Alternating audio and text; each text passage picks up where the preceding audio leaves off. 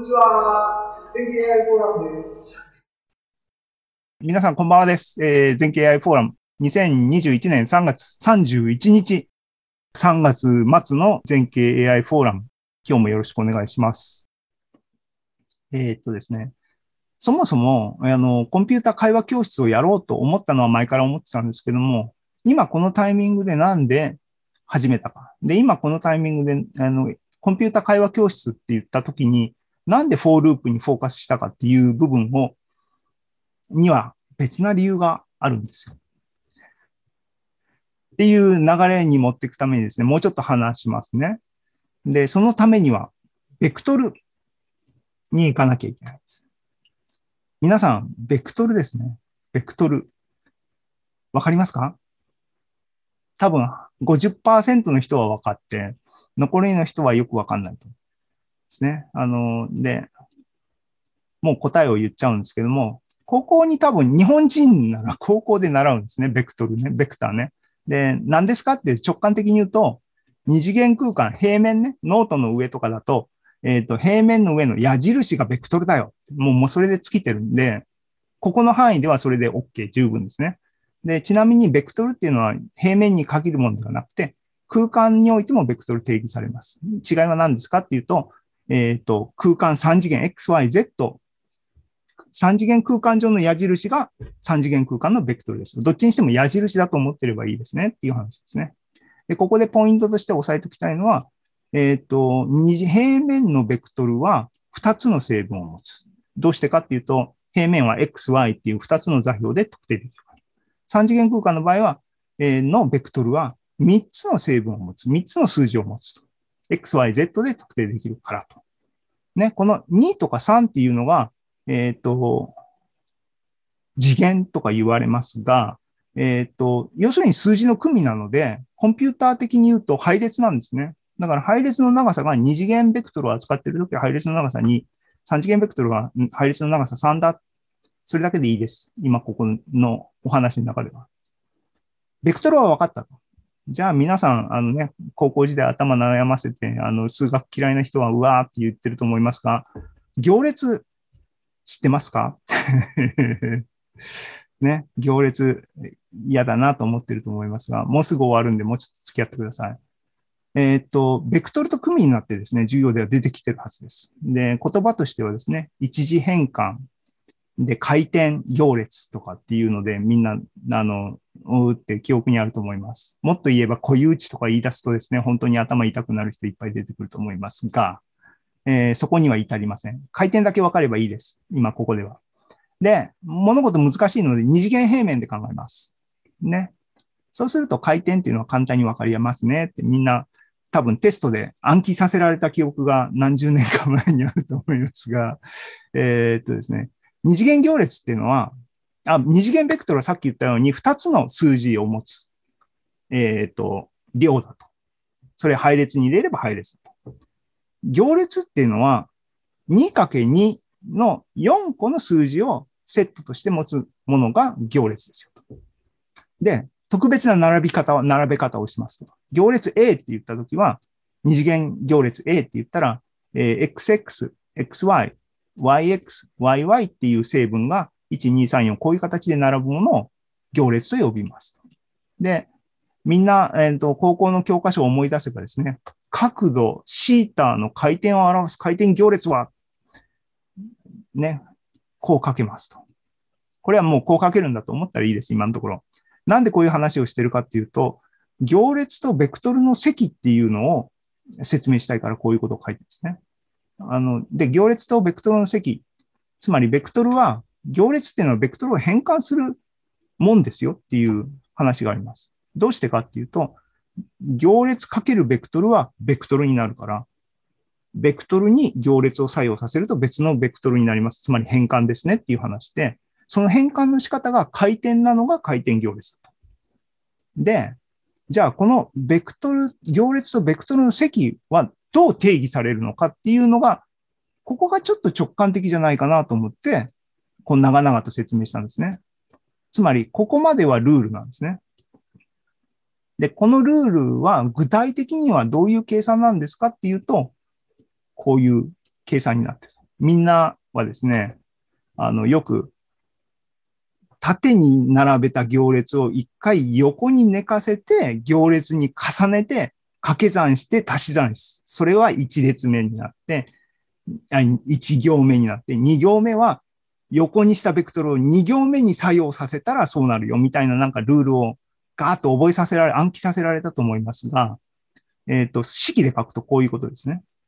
これが積の定義なんですね。だからこれめんどくさいんですけども、で、ここで書いてるのは、実際にこういう計算をすると、今のこの回転行列っていうのが具体的に2の二次元ベクトルをシータだけ回転させたベクトルにしてくれる。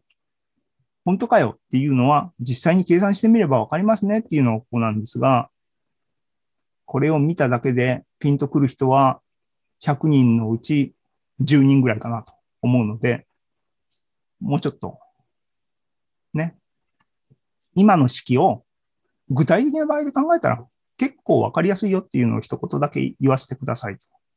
ね、X っていう行、あの、ベクトルを単純なもので、ね、右向きベクトルを与えたときに、A と掛け算したらどうなるかっていう考えてみたら分かりやすくないっていう話です。で、さっき言ったように積の定義はこうなってるので、X ってベクトルが10っていうのは、つまりこの普通に書いた X と Y におけるですね、Y の方は消えますよと、X だけ残りますよっていう話なので、こいつを A にかけた時の結果っていうのは、X 成分がコサインシータで Y 成分がサインシータになりますね。つまり、X 成分がコサインシータで、Y 成分がサインシータの点っていうのはここになるわけです。右向きのベクトルに、を A にかけたら、この点、あるいは原点からこの矢印が、ここに回転する。おー、シータ回転なっとるやん。納得納得と。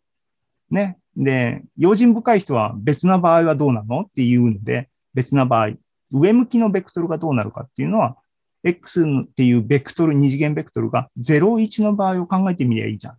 つまり、X が今度0になって、Y が1の場合をどうなりますかっていうと、X 成分がマイナスサインで、Y 成分がコサインになりますねと。X 成分がマイナスのサイン。Y 成分が、Y 成分って縦ですね。縦がコサイン C だ。ってことは、ね、縦向き、上向きのベクトルは、ここに移動する。おシータ回転してるよ。正しいと。つまり、A っていう行列がコサイン、マイナスサイン、サイン、コサインで、行列とベクトルの積がこういう積と和の形のこんなへんてこなルールに従うと、実際にベクトルの回転っていうのが正しく表現されてる。あ、つまりこれが行列とベクトルの積っていうのはこういうものなんだって。納得させるために説明したんですけども。で、今フォーカスしたいのはですね、行列とベクトルの積っていう計算に注目したいので、こうやって長々と説明しました。ね。この行列とベクトルの積をさっきコンピューター会話教室で学んだですね、プログラムの知識を使って、プログラムに書いてみよう。応用問題ですね。どう書けますか？もう、もう答え言っちゃうんですけども、二次元の話でまず考えましょうと。ベクトルは xy っていう成分を持って、行列は2の変数使ってますね。xx, axx, axy, ayx, ayy っていう4つの成分で表現されてもうこれ Python の世界です。で、関数を書きましょう。ね。積と、行列とベクトルの積のプログラムはこういうふうに書けます。まず、えっ、ー、と、結果の y っていうベクトルを返すんですね。それをまず0で初期化しといて、i っていうものをレンジ2で for ループします。で、その中で j っていうインデックスでで、えっ、ー、と、 range 2で for ループします。つまり、この中が繰り返される本体の計算になるわけですけども、その時に、えっ、ー、と、y の i 成分っていうのは、a っていうのは、あ OK。a っていうのはですね、行列なので、xxxy, yx, yy っていうこの4つのインデックスが i と j で表現されるんですね。で、ベクトルは xy っていうインデックス、インデックスっていう言葉使っちゃいけなかったな。成分、xy 成分で書けるので、えっ、と、こういうふうになる。こういうふうになるっていうのはわかんないと思いますが、ここに具体的に書いた積の定義ですね。axx×x プラス ayx×y っていうのを一般化して書けっていうと、こうなるねっていう話です。I と j っていうのは、x は0、1。ああ、説明し、あれしづらいな。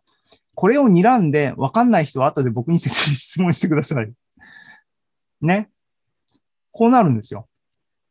ポイントは、ij っていうのは、この4つ、1、2、3、4つの成分を順番に、この 2×2 の4回のループで全部の要素を回りますよっていう話で、その時に、プラスイコールっていうのを足し算していくっていうのは、この項とこの項を足すっていうことを表してて、みたいな話です。